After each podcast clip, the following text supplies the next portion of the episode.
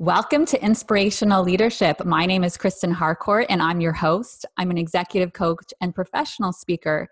And I created this podcast to talk to progressive CEOs, strategic HR leaders, and forward thinking experts who are passionate about leadership development and creating positive work cultures. And today I'm very blessed to talk to my dear friend Jane Watson. Jane Watson, Jane has so much to contribute to this conversation. She really, really cares about what it looks like to humanize the workplace. And sometimes that means having some really uh, courageous conversations and taking some accountability for some of our behaviors and how each of us might be contributing to those. Uh, so, a little bit about Jane. Jane is the Senior Director of a People Partner at Klick and she's the founder of the Aperta Project. She's also a speaker, a writer, a wonderful blog, a wonderful blogger at Talent Vanguard. Welcome to the show, Jane.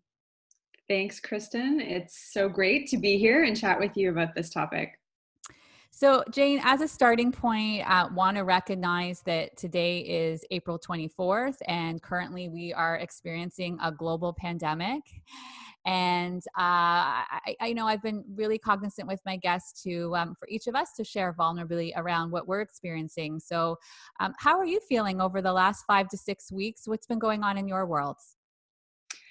Yeah, it's been a bit of a roller coaster, as I'm sure is the case for most people. Um, so we moved to remote work pretty quickly and quite early at Klick and it happened it happened fast. So we have a thousand employees in uh, canada mostly and also in the us and essentially within a few days we decided to make the move to remote work. So my team and i were super busy and really intently focused on supporting the organization through that. And so that sense of being useful and, and being busy and really having a clear short-term purpose was wonderful. And and as that closed off it, it really kind of settled in. So there was a couple of couple of tough weeks in there but i think um, i feel lucky to be to be working to be comfortable at home and um, and safe and healthy really yeah, yeah, no, I think it's uh, it's important for us to take some time every day to see what we do have to be grateful for, even if they're the small little moments, right? I, I have to say, when I see the sun shining these days,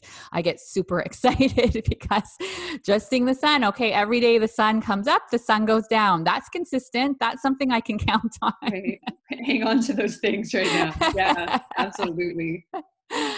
Um, so, Jane, you have a lot of experience when it comes to remote work, and I, I, think it's something that would be helpful for anyone that's listening right now. And, and to be honest, this isn't just about what's happening right now. Um, I think right now people are, are there is remote work happening, but it's really important for us to be aware that this isn't a normal remote remote work situation, right? Some people are not set up for remote work. A lot of people have, have kids, they have they could have elder people that they're taking care of. They have a lot of multiple responsibilities perhaps while they're doing remote work. Having said that um, you know a lot about this and and ways that remote work can be done more effectively. What are some of the things um, over your over the years and your experience you find really contribute to an effective remote work situation? Yeah i appreciate you calling out the fact kristen that this isn't um, you know a normal sort of situation where we're transitioning to remote work you know a lot of organizations uh, are definitely adjusting to this uh, situation sort of as as much as they can but in a pretty uh, you know forceful quick fashion. And i think that's important to recognize because i've sort of likened it to we've all been kind of white knuckling our way through the last month or so with remote work. And a lot of what happens uh, when that quick switch occurs is that we just translate our usual ways of working in, in office through now distance and like mediated by technology and and so there isn't really like a thoughtful deliberative approach to thinking about hey how can we effectively collaborate um, with distributed teams and distributed decision making and so I'm hoping, uh, as I think all of us, you know, speaking from the end of April, see that this is going to stretch out for a while, uh, are able to now step back as we're getting into a little bit more of a routine and think about, okay, what is working about how we're how we're doing this and what isn't. Yeah. And one one of the things that I think Kristen's really common when people move to remote work and just translate existing ways of working is that they fail to take into account some of the the pretty predictable challenges that remote work involves, like the lack of context yes. that we all have. Because in an office, you've got that ambient kind of information that you're getting from the environment. You overhear people talking, you run into people in the elevator or you know in the kitchen, the kitchenette, um, and we don't have that now. So there's a lot of blank canvas. Yes. And people fill that blank canvas, you know, a natural human tendency, we tell stories to ourselves. And so some of those stories, especially at a time like this where there's so much uncertainty um, and really scary stuff happening in the world, we can tell ourselves pretty negative stories. So there is a tendency, I think, for people to um, misinterpret uh, communication that they're getting from other people, particularly in writing. Like if you're using instant message or email, we tend to ascribe more negative connotations to the messages we're getting. So misunderstandings and conflict can occur. But we also can really um, get into our own heads uh, about some of the anxieties that we normally have, but that are really magnified by being alone at home staring into a computer screen and having a lot of this blank canvas to fill. So those are all things i think people really need to attend to right now yeah, I think you brought up something that's incredibly important right now, and that's the, the we're really hungering for the human connection, right? We're used to like I, am a hugger by nature, so I, am missing my hugs, and my kids and my husband are like, "Can you stop hugging?" Me?" Because there's, there's lots of hugging happening, but in general, right? And and even if you're not a hugger, we're used we're we're used to having a lot of human connection, even with strangers, right? You go order your coffee from Starbucks, you're seeing that person, they might even recognize you. Hey, Jane, you, they know your order, right? All of these mm-hmm. different things, these micro micro moments that happen throughout our day, we're missing out on some of those. So it's so important from a human connection perspective. Maybe sometimes it's not sending the email and it's not doing a text, and it might not feel as efficient, but it is actually picking up the phone um, and having a, a quick dialogue uh, for that conversation. And as you're saying that and this is going a little further to the other extreme but i think it's important that we bring this up right now um, with with sometimes layoffs happening right now and, and i get it. Sometimes it's just it's in, it, there's nothing that can be done about it in some situations and some there could be alternatives but some there aren't and um, it, it, it's so important to be very compassionate and empathetic and human in the way those conversations are happening. Uh, i just had a, a, friend of a friend share an experience yesterday where she was let go from a position she'd had for 20 years um, via email. Wow. Yeah i just don't think there's any excuse for that. Um, it's it's really hard. I mean um, you know in my past uh, positions. I worked for a fully remote company for a couple of years, and um, and we did. We were in, we were a startup, and as is the case with startups, there are ups and downs as as you work through. Um, you know, figuring out your your product market fit, and we did have to do layoffs. And because we were fully remote, we had people in four countries. Um, we did those layoffs remotely, and I know something that I talk about a lot when I when I speak about remote work is that remote you have to start with a mindset shift. And where we started when we thought about as a company that wanted to be transparent that wanted to be empathetic you know what is the right way to approach uh, those situations where you do have to let somebody go remotely? And um, you know at that organization we had some pretty intense talks about it as a leadership team and we decided you really had to start with the end in mind which meant that you had to be even more transparent than uh, you would be in a normal day to day office environment well before termination was even a thought in your mind because uh, people needed to know where they stand. You had to take out some of um, that lack of contact, that blank canvas. So you needed to have really, really adult to adult conversations with people about how they were doing.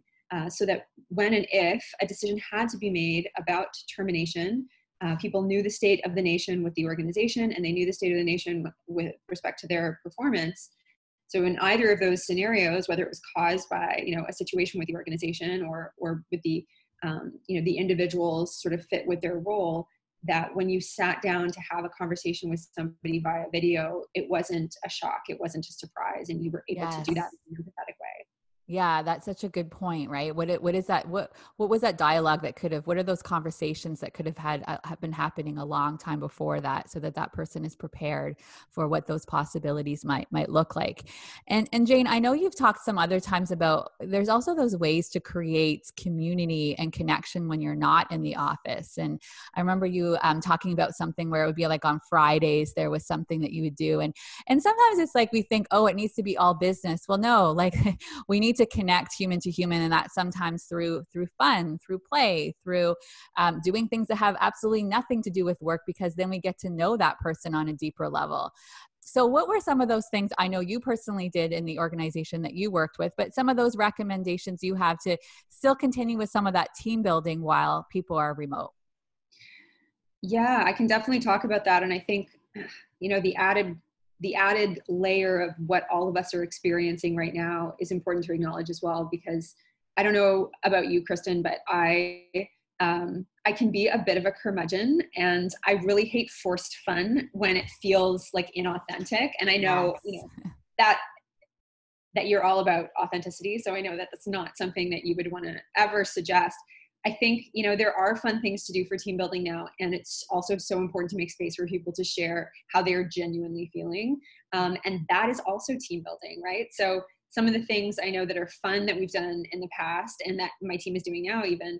Um, so in, in a past organization, I, I you know I started I think it was called uh, Team Trivia Tuesday, and I would ask people like a question that was pretty, you know, low risk for people to share. Like, what was your favorite um, Halloween costume, or what did you get in trouble for when you were a kid? Um, and and it was great. People would, you know, end up sharing. In fact, at some points, like funny pictures of terrible haircuts their parents gave them. I would have one of those. oh yeah, I mean, we really like. I haven't come across somebody yet who did not. Um, one of the things my team is doing right now is we are doing a couple of like weekly social stand-ups in the morning just like 30 minutes um, to check in and not talk about work. And we started i don't even know how it started but we started doing show and tell on wednesdays. So people are in their homes and they're like some of us have like lots of stuff. Some people like me i'm like running out. I'm like here is a lamp that uh, you know. Yeah. but it's actually a really fun little window into where all of us are physically at the moment. And as I mentioned, I think it's super important for people to be able to say, I'm having a really terrible day right now, and here's the things that are on my mind. Um, so being able to do both of those things and have that range within your team, I think really shows a lot of trust um, and gives us an opportunity to make sure people don't feel like they have to put on a brave face if they're not feeling that way in a given moment so important. And it reminds me of a client was doing something similar to you with mtv cribs. And and even with the when they started and showing that everyone was showing their their areas. And it's interesting that as they started to continue this because it's been going on for the last month um, people would step forward and they have more ideas right? So it's not that the leaders telling them this is what it is uh-huh. involving them. And it's been this um, it's been cool to watch it evolve. Uh, but i think the other point that is critical that you've shared is that there needs to be um, continuous one-on-one conversation conversations around how are you doing in this moment? Um, how can i support you? Uh, just having that that that space to be able to share and the leaders as well being part of that right? Hey i'm having a hard time too. This is what yesterday looked like for mm-hmm. me. Um, i think sometimes there's this belief and, and it does exist in some cultures as well which i know it can be difficult uh, where the leaders feel like oh i have to be the the i have to be the one that's always um, the leader that's the visionary that we can get through this that's championing everything and it's like you're a human just like everybody else and let's give everyone else permission through you sharing authentically and vulnerably yeah i agree and i think that if you can do that as a team as well not just one-on-one like that yes. really speaks to an incredible level of psychological safety so something that is not um, you know uh, new or even like specific to my team but my organization um, you know, and my team as people practices, we do a lot of learning and development and workshops internally. Um, and the, the, organization is very much a, a, learning culture that way. And something that we use throughout is uh, the mood meter, which um, comes from the Yale Center for Emotional Intelligence and basically has you know the four quadrants that speak to different um, layer different layers and levels of emotions and it's yeah. a tool to basically help you um, increase your emotional granularity so your ability to pinpoint what you're feeling and to um, to get better at recognizing how that's influencing you how you show up but also you know how you can shift out of those emotions if they're not useful in that moment yes. um, and and we use that in all of our workshops and it's actually something that's used quite broadly in the organization so we also use that as a language to communicate how we're feeling right? So the the quadrants have colors. So sometimes you know people are like i'm a high red right now you know that they're super anxious. And that is that's become part of our lexicon within my team and the broader organization which is super helpful because it gives you shared language to talk about how you're feeling I think that is incredible. Um, just even as you were saying that, it reminds me of what we're experiencing at home with our little guy, who's our spirited guy. And we talk about if he's in the green or the yellow or the red zone, right? And so there's times where we say, Whoa, he's in the yellow zone. Like we need to act fast right now, right? What do we need to best support him? For him, as our seven year old, he's just experiencing intense emotions, can't mm-hmm. necessarily articulate it the same as adults can, but we'll recognize us as a family, my husband and my daughter, and say, Okay, we're in the yellow zone right now we know we need to work together right now to to support him right? Or he's he's already in the red zone we recognize that this isn't a time we're going to start to have a conversation he can't hear anything we're saying right? He's not um, so i think anytime you have that that language it just breaks it down right? It creates a framework that everyone can um, can come together and understand. Again it's okay it's normal. We've i've had so many conversations this week around anger and why anger is okay. And it's it's so interesting how much we judge ourselves for having what we consider the bad emotions that we're not supposed mm-hmm. to have. These are the okay emotions. These ones over here we're not supposed to have those. Then i guess we don't get to be human then because it comes with being a human. Yeah, and I mean, one of the things we talk a lot about um, when we do run workshops about this stuff is that every like all emotions can be useful in the right context. So, you know, I always give the example. So in the, the mood meter um, that we use, you know, the blue quadrant is the quadrant that's associated with feeling more like reflective and, and sometimes sad. Um, you know, and I give an example when I deliver that workshop and I say, if I, as, you know, as a people partner and people are coming to me to talk about sometimes challenging situations that they might be in, whether it's related to their career development or a conflict they're having or a challenge that they're not able to overcome in their work. If I showed up feeling like super optimistic and happy and jazzed at all times, I think that it would be very difficult for me to display the kind of empathy that's needed that people are going to feel like I'm hearing them and I'm truly understanding how this is impacting them. And so sometimes having that sort of that that blue like sad reflective being able to tune into that is actually really really helpful and necessary.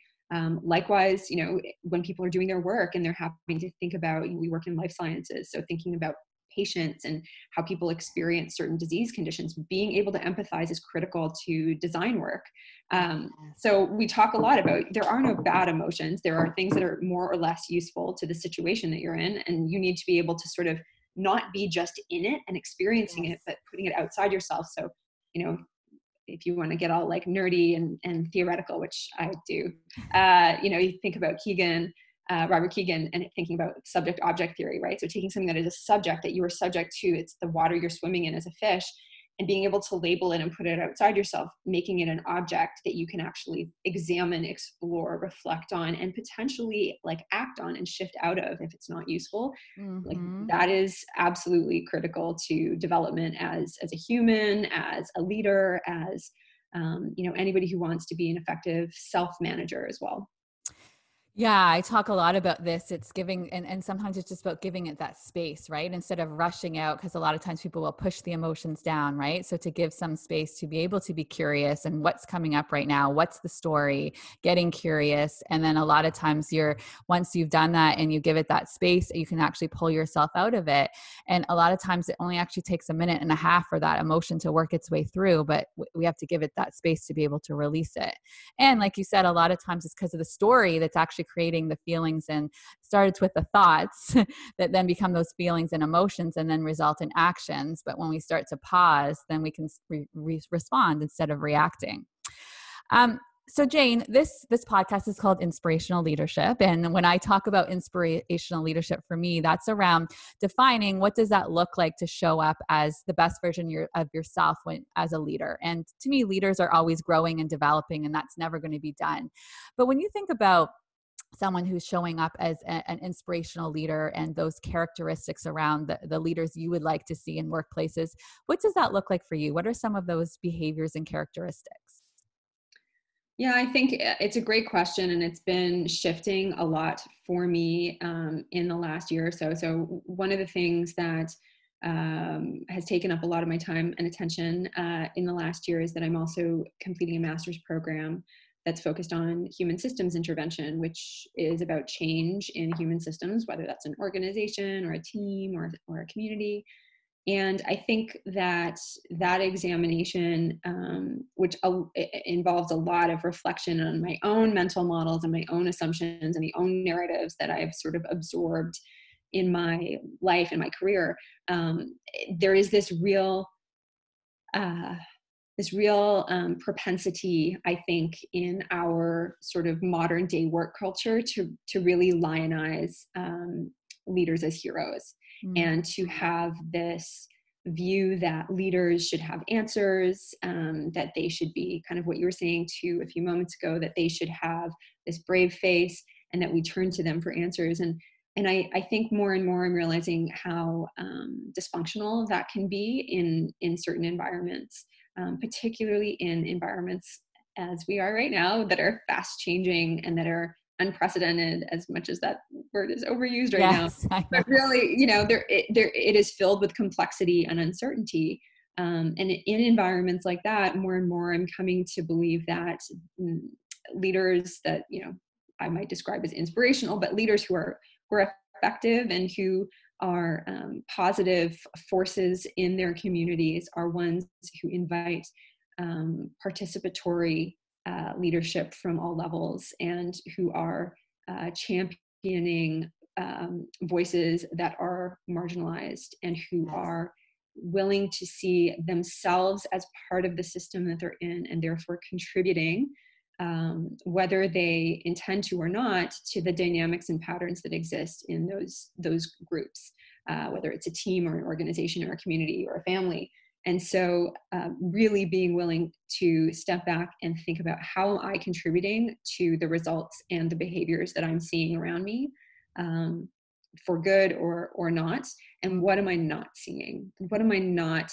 hearing? Who is not at the table? Like that to me is is becoming so apparent uh, in our current crisis, uh, like broadly in society and government, but but also in organizations that are facing you know new challenges that none of us have a playbook for.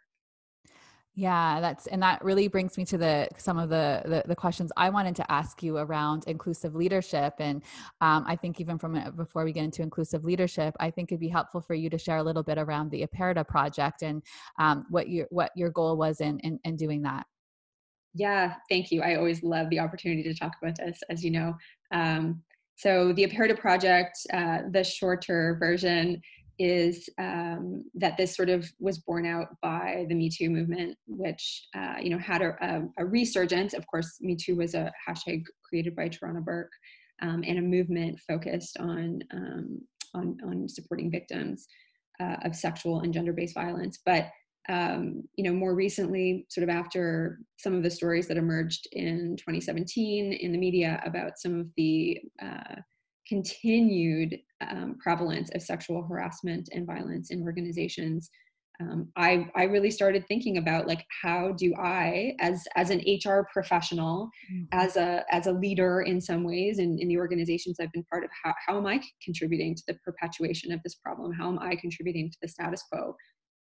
And so yeah I embarked on um, you know a bit of a journey with research and talking to a lot of people who do work in this space uh, which led me to establish the Aperta Project, which is just a side project. It's an initiative that was focused on helping uh, decision makers, whether they were leaders or uh, managers or HR professionals, to understand the gap between how we conceive of the problem of sexual harassment, which is as an individual, like problem of bad apples, not knowing how to act, bridging that gap between how it's actually experienced by individuals in organizations, which is often an experience that is marked by um, a whole array of toxic behaviors that have been allowed to fester in organizations that ultimately it can lead to the the rise of this kind of behavior. And then subsequently the feelings often of betrayal and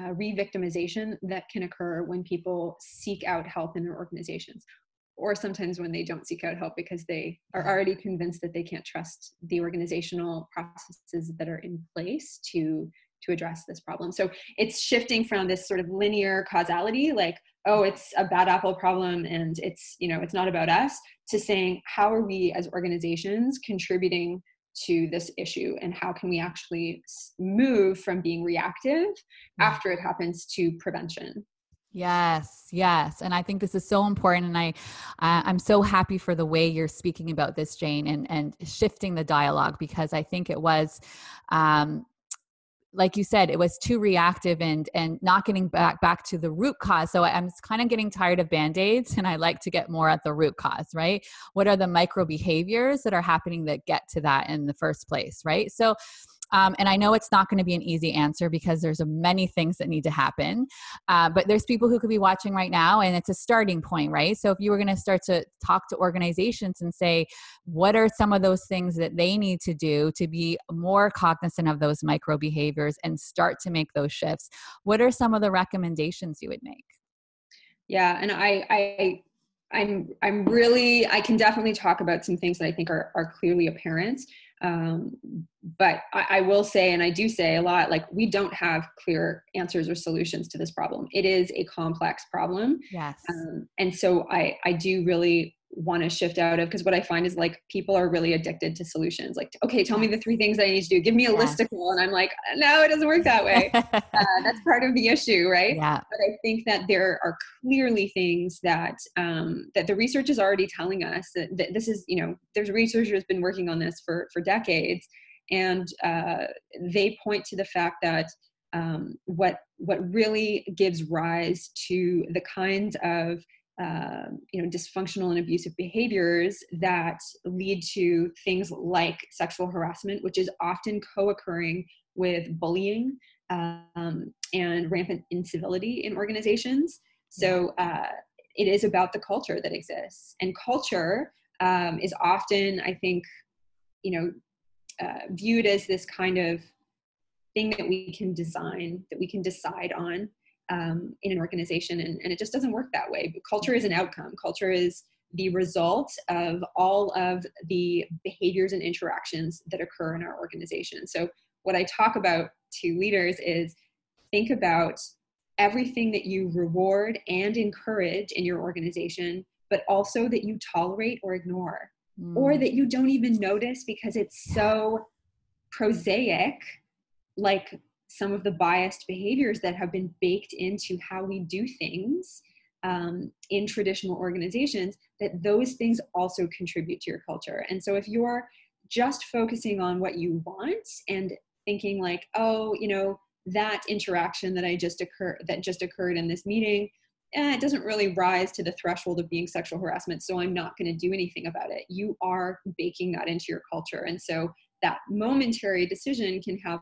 lots of ripple effects down the road. So, so that sort of gives you a little bit of context. And, and so to come back to your question and try to answer a bit more clearly about what needs to happen, well, we need to, first of all, have a very clear understanding at a, at a leader level about why harassment occurs, that we have control as um, individuals every day at all levels in the organization of the kind of culture that gets produced, but we have to attend to how we're interacting with people um, day to day. It can't just be about this uh, behavior that breaches a certain legal threshold. We need to yes. be attending things way before then.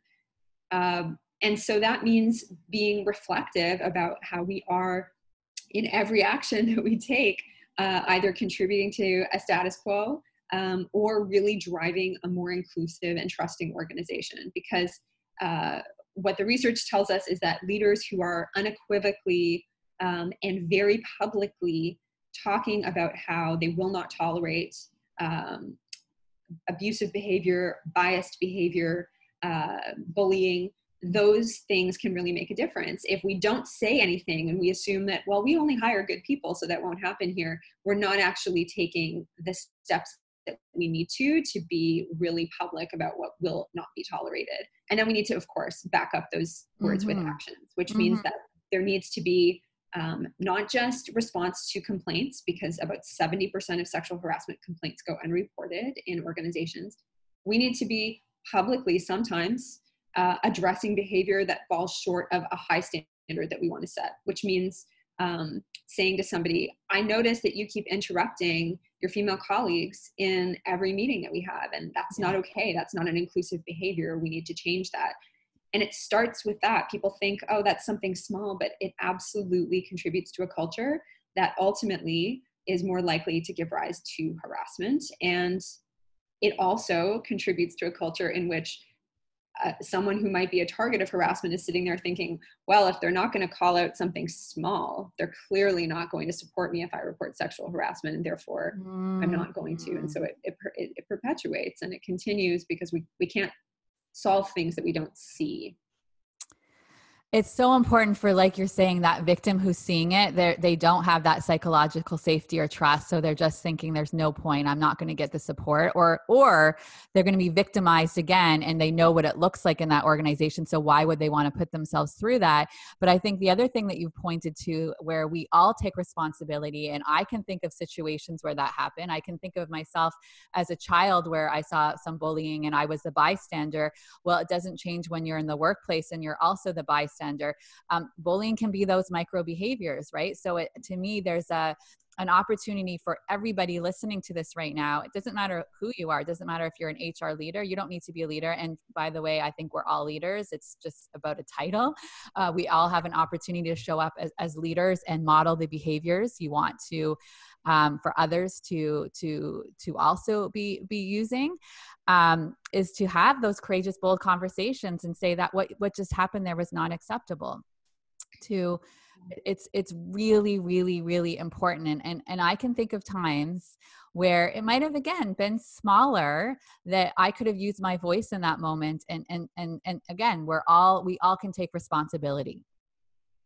Yeah there is um and I'm I'm going to mix them up. There's two. There's there's lots of amazing researchers out there on this, and I, there's two that are called Jennifer, and I'm going to mix them up. So it's either Jennifer Freyd or Jennifer Berdahl. But one of them speaks about the idea that you know the training that we've typically done, the approaches that we've typically taken to this issue in organizations it, and, and it actually is not just for this issue, is this very rationalist approach, right? Well, we'll just need to tell people not to do this. And we just need to tell people that if it does happen, they should report it. But it really ignores the reality of how this stuff actually occurs and how people actually experience it. Um, and so one of the Jennifers, the Dr. Uh, Freyd or Berdahl talks about instead we need to appeal to the reasonable majority so we actually need to look at the vast number of people in our organizations that don't want this behavior to occur and are not going to perpetuate this behavior, but who yeah. typically stand by because they don't know how to intervene and they don't know if the organization will support them if they do. And so yes. that's really a huge lever for us to be focused on in organizations. And absolutely, it speaks to what you just said, which is that all of us have a part to play. All of us perpetuate and contribute and cultivate culture in our organizations through our behavior and interactions. So we all have that responsibility. Um, but yeah, it really is this this uh, this sort of addiction we have in organizations to this rationalist linear approach where we're like, well, if we just tell people not to do things, like just write a policy about it. Right. Um, and that's not how things actually work. And we can no. we know that, right? We look at um, the way that that people actually behave in, in real life. And and it's so much more complex uh, than that. And so, you know, shifting out of that uh, mentality is, is really tough. But one of the things I talk about a lot is there's been a couple of studies done about how targets of harassment typically respond. And they use a whole variety of coping strategies. And one of the very last ones is formally reporting it. Because yeah. if you think about being in a situation, if you've ever been in a situation where you've been bullied or where you've been harassed or where you've um, experience that kind of um, that kind of behavior that's uh, that's directed at you in either a workplace or in a school group or whatever mm-hmm. um, you know that you largely try to manage it you try to either like bridge the gap with the person and like make them see you as more of a human being. Yeah. You try to avoid them. There's all of these coping strategies. And that's actually very rational when you get right down to it and you can put yourself in the shoes of somebody who's experiencing it. Yeah. So, you know, this whole idea of like, well, we have a zero tolerance policy and, and like that isn't enough. We actually need to deal with the reality of how people um, experience this and, and, and, and, and act in organizations in day-to-day life, which was you know, my goal with the Aperta project, I did a Toronto tech study with some collaborators in the UK, um, trying to collect first person stories of how their harassment um, was experienced to really get at the complexities of what that looks like when you're uh, when you're in somebody's shoes.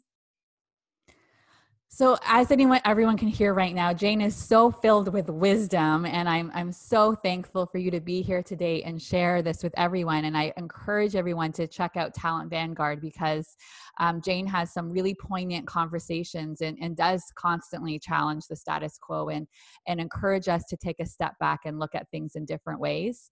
Um, I'll include all of that in the show notes. I always like to give my guests an opportunity to have a final thought. Jane, what's the final thought you would like to leave with the audience? So, an, uh, a piece of advice that I'm trying to take myself right now and that I've been giving to people um, while we're in this kind of strange limbo period, while we are waiting for the far shore post pandemic to come into view, is um, is just that this is an opportunity for us to deeply notice what is happening in our organizations and in our communities and i know for hr professionals it's it's so common that we're running from one thing to another and reacting and, and supporting others and so I've, I've urged people to really try to capture um, as best they can some observations and reflections about what's going on in their organization and, to talk to as many people um, as possible because it, it might not feel groundbreaking in that moment, but it really can help us sort of sense into what's happening in our organizations and communities. So yeah, slow down. Um, I, I, always say like, you know, be, be the anthropologist of your organization. Yes. Uh, and so that's, that's my sort of parting comment, mostly to myself, but also to us. Some great advice. And I know that that's how you approach it, approach both work and life, Jane. Thank you so much for being here today. Thanks, Kristen. It was great speaking with you. Have a wonderful day, everyone.